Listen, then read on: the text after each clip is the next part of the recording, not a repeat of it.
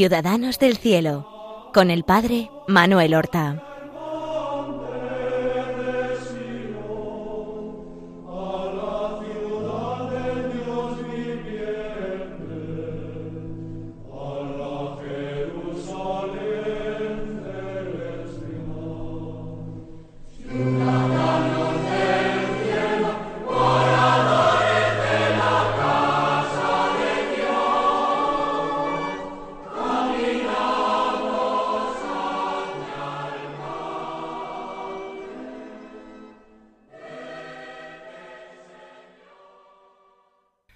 Buenos días, queridos amigos, oyentes de Radio María y seguidores de este programa Ciudadanos del Cielo, al que damos ahora comienzo. Ya hemos dedicado un par de programas a hablar de Santa Clara de Asís, como específicamente era llamada por el mismo Francisco su plantita.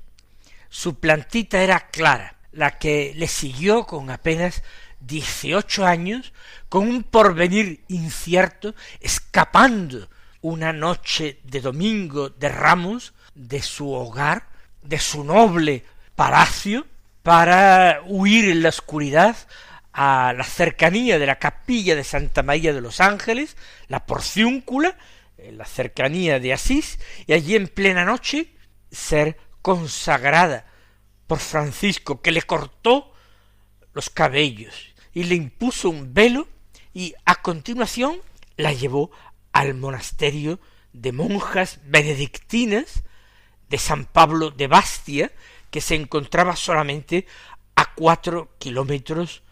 Lo hizo así no porque Clara pensara hacerse monja benedictina. Ella se sentía llamada por el Señor a seguir el camino de Francisco de Asís, pero no podía llevar el mismo estilo de vida de los hermanos. Eran todos varones, vivían en chozas en torno a la capilla de la porciúncula de Santa María de los Ángeles, eso hubiera sido absolutamente imposible. De modo que Francisco, a la espera de lo que Dios decidiera, de lo que el Espíritu Santo le mostrara, le llevó a un convento benedictino para que allí de momento Clara residiera y se mantuviera protegida de sus familiares, que ya contamos cómo al amanecer del día siguiente, inmediatamente, capitaneados por su tío Monaldo, con hermanos, con otros tíos, pues fueron inmediatamente a buscarla para traerla por fuerza, pero ella se había agarrado, había corrido a la iglesia del monasterio, se había agarrado con una mano al altar y con la otra mano se había quitado el velo, mostrando sus cabellos cortados, que eran un signo de consagración. Aquella bellísima cabellera rubia que ella tenía había desaparecido, y aquello llenó de impresión, un temor reverencial, un pavor ante lo sagrado, y volvieron muy contrariados, muy enfadados siguieron procurándolo, hablando con las monjas benedictinas, pero Clara definitivamente quedó allí. Bueno, digo definitivamente, en realidad no fue definitivamente, estuvo poco tiempo. ¿Por qué? Bueno, no sabemos exactamente por qué cambió. Pudo ser porque la familia, la familia de los Ofreducho, era una familia tan importante era una de las de grande nobleza de Asís, que las monjas pudieron temer represalias y esa insistencia pertinente y haber sugerido que quizás sería mejor que ella cambiara su residencia por otra más alejada o menos conocida. Lo cierto es que poco después Francisco, acompañado de dos de sus hermanos, Bernardo, que fue el primero de sus compañeros, y Felipe, que era pariente de Clara, eh, fue a buscar a Clara y se la llevó a otro monasterio que no era propiamente de monjas, sino de beatas. Eh, beatas eran mujeres piadosas que vivían pues la consagración religiosa en castidad, pero y, en vida común, en vida común, pero sin pertenecer a una orden religiosa. En otros tiempos, no solamente en España, sino también en Centro Europa, fueron muy frecuentes beguinajes o los lugares donde vivían beguinas. Es lo mismo que en español son beatas. Pues se la llevó al beaterio del Santo Ángel. Este beaterio estaba situado en Panso, eh, cerca, en, una de las faldas del monte eh, Subasio. Ya digo, posiblemente porque las monjas benedictinas estaban ya recibiendo demasiadas molestias y, sugirieron buscarle, eh, sugirieron caritativamente buscar otro refugio a Clara, o quizás no quisieron abusar de, de las monjas, o quizás las monjas, viendo en Clara una mujer extraordinaria, porque fue una mujer excepcional, única en su siglo, pues a lo mejor también le hicieron cierta insistencia para que terminara profesando como monja benedictina, lo que para Clara era algo excluido. Por eso se lo llevaron a aquel beaterio donde había menos compromiso, donde no era una orden religiosa, sino mujeres que vivían en comunidad, con pobreza, con castidad, y allí, de momento, se trasladó Clara, obediente siempre al parecer de Francisco. Pero pronto, y allí, en aquel beaterio del ángel santo, del santo ángel, tuvo clara su primera compañera. Una primera compañera que puede ser que no sorprenda, pero que en el fondo no había motivo para sorpresa. Porque fue su hermana. Y su hermana pequeña, Catalina, tenía sólo quince años. Por tanto, tendría al menos tres menos que Clara.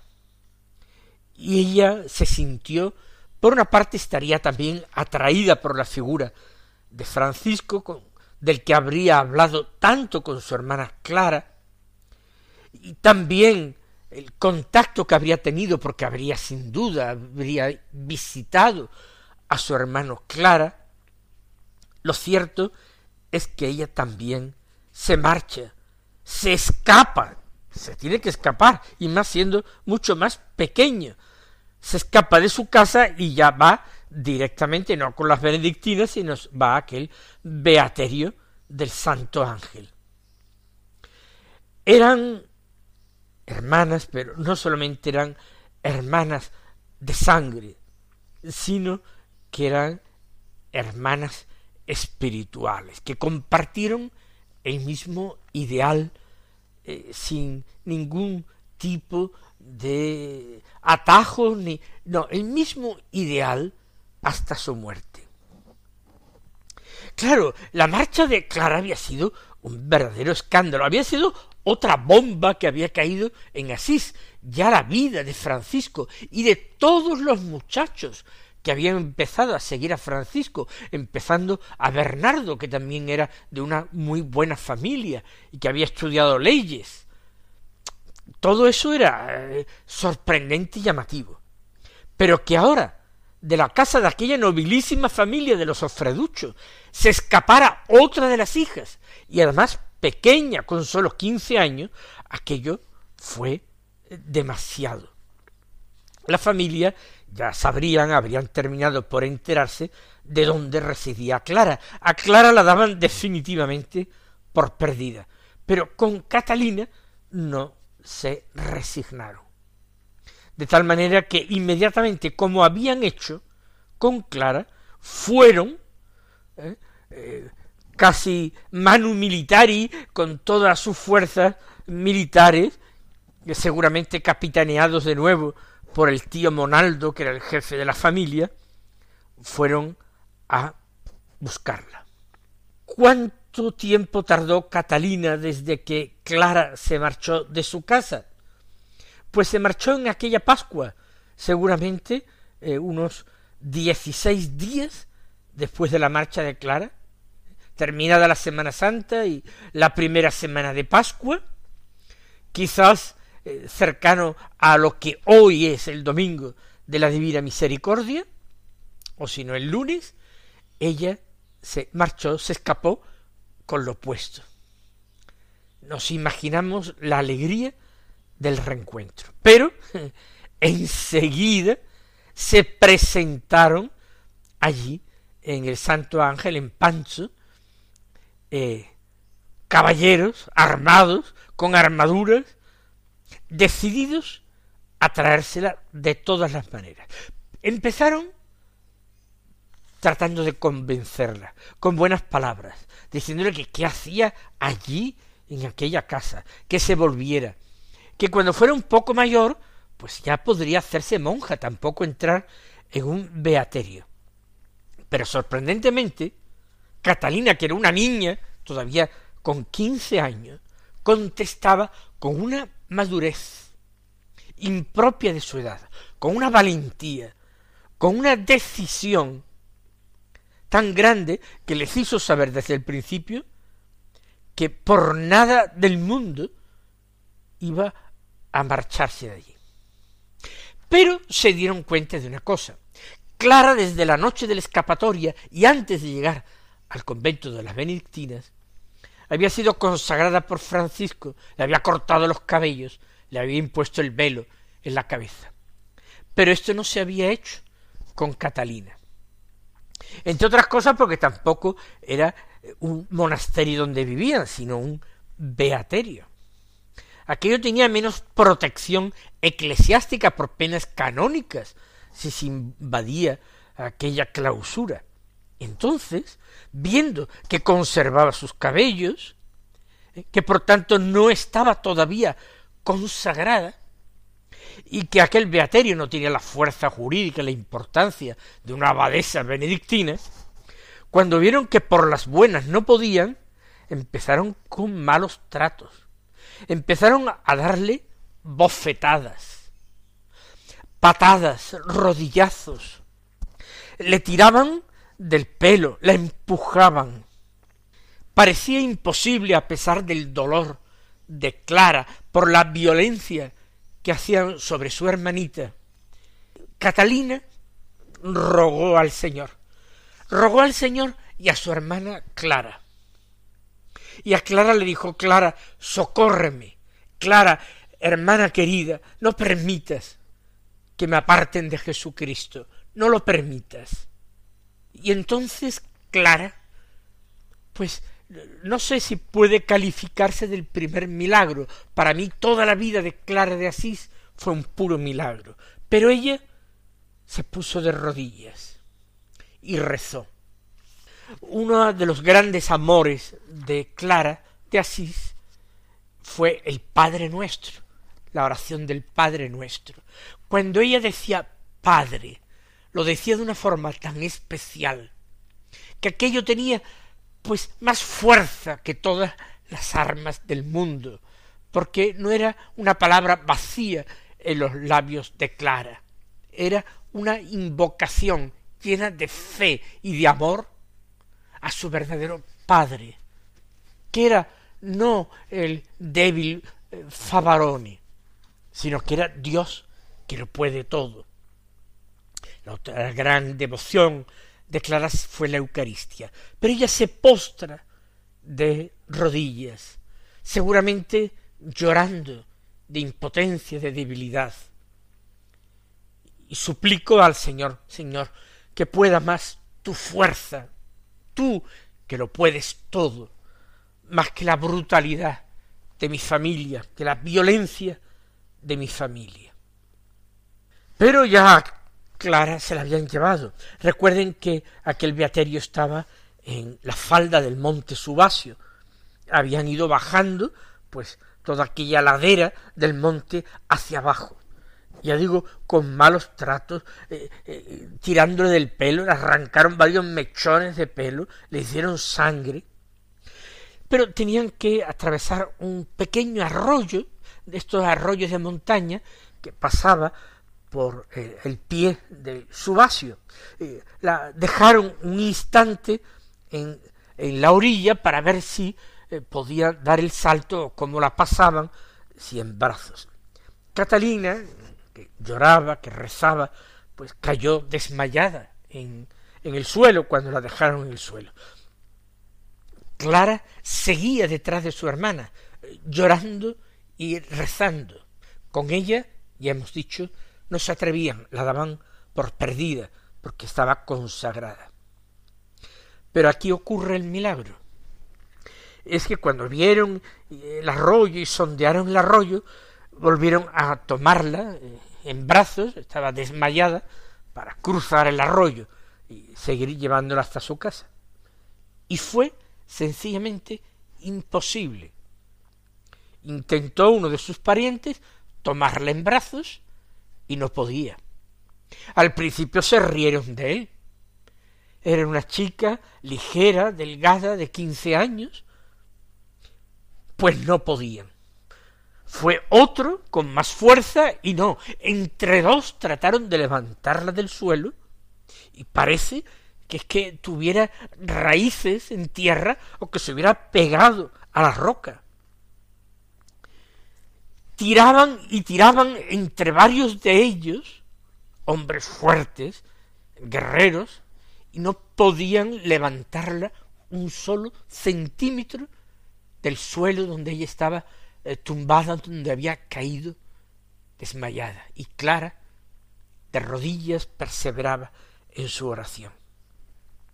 De tal manera la situación se hizo ridícula y continuada que ellos mismos pues terminaron eh, haciendo una broma, pero una broma creo que no llena de humor sino de despecho.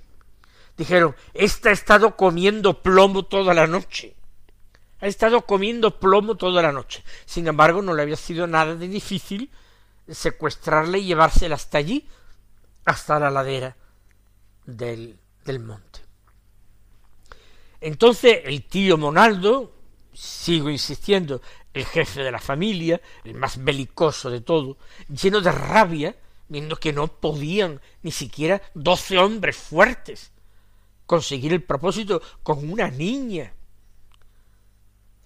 Eh, eh, levantó su puño para darle un puñetazo con toda su fuerza en el rostro pensaba de esta manera vengarse o castigarla después de todos los malos tratos sobre la pobre Catalina. Pero en el momento en que iba a descargar el brazo, dando aquel puñetazo, sintió un dolor fuerte, tremendo, en el brazo, y el brazo se le quedó inutilizado, no totalmente inmovilizado, sino con un dolor interior como si fuera un esguince terrible. Y no pudo ni siquiera eh, descargar el golpe, sino lleno de dolor, bajar y sujetarse el brazo con el que trataba de golpear cruelmente a Catalina. Clara estaba viendo todo esto. Su confianza sin límites en el Señor no había sido defraudada. Su dolor disminuyó. Ella estaba viendo también cuál era el designio de su Señor, devolverle a su hermana Catalina, pero devolvérsela con una fraternidad y una hermandad mucho más nueva, mucho más santa, auténtica y espiritual que antes. Catalina yacía todavía como muerta, sin sentido. Los familiares estaban eh, ya francamente asustados y desconcertados, más con lo que le había pasado a su tío Monaldo. Y Clara, con esa madurez, con esa autoridad natural que quizá le viniera de pertenecer a aquella familia noble, les dijo marcharos, dejádmela a mí, dejádmela tal como está, que yo me ocupo de ellas. Y entonces ellos se marcharon dejándola allí junto al arroyo, tirada en el suelo, herida y golpeada, de muy mal humor, amargados. Y cuando se marcharon entonces, Clara pues se inclinó para levantar a su hermano con cariño, pero ella sin ninguna dificultad se puso en pie. Se puso en pie sin ninguna dificultad a pesar de los malos tratos recibidos, del desmayo sufrido, llena de una alegría interior extraordinaria, llena de esa alegría de verse ya sola con su hermana. Y ambas emprendieron a pie de nuevo la subida de la ladera del Subasio hasta aquel beaterio del Santo Ángel.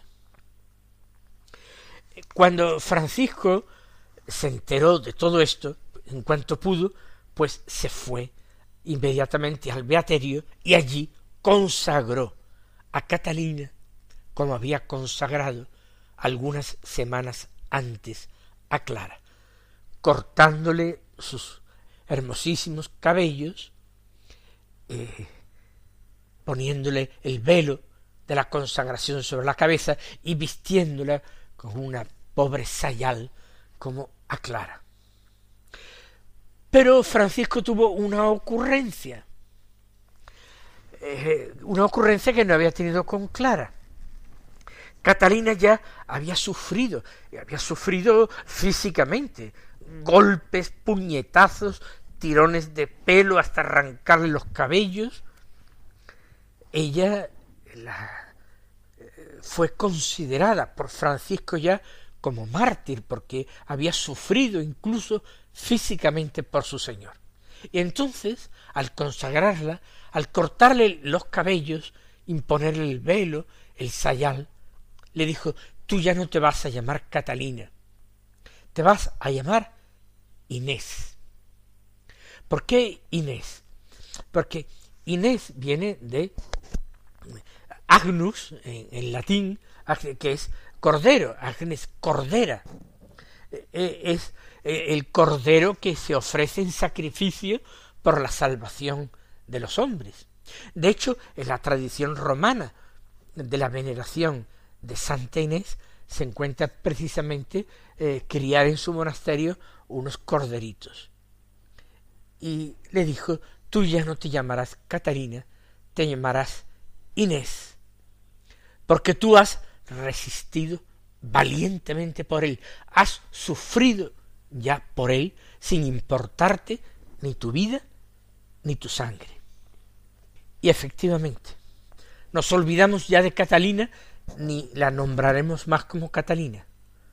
Ya la historia y la historia de la Iglesia la conoce como Inés, y no sólo como Inés, sino como una nueva Santa Inés. Me he entretenido mucho con este episodio porque forma parte de los comienzos de esta misma historia bellísima de esta mujer excepcional, Clara de Asís. La próxima semana continuaremos. Hasta entonces, mis queridos hermanos, recibid la bendición del Señor.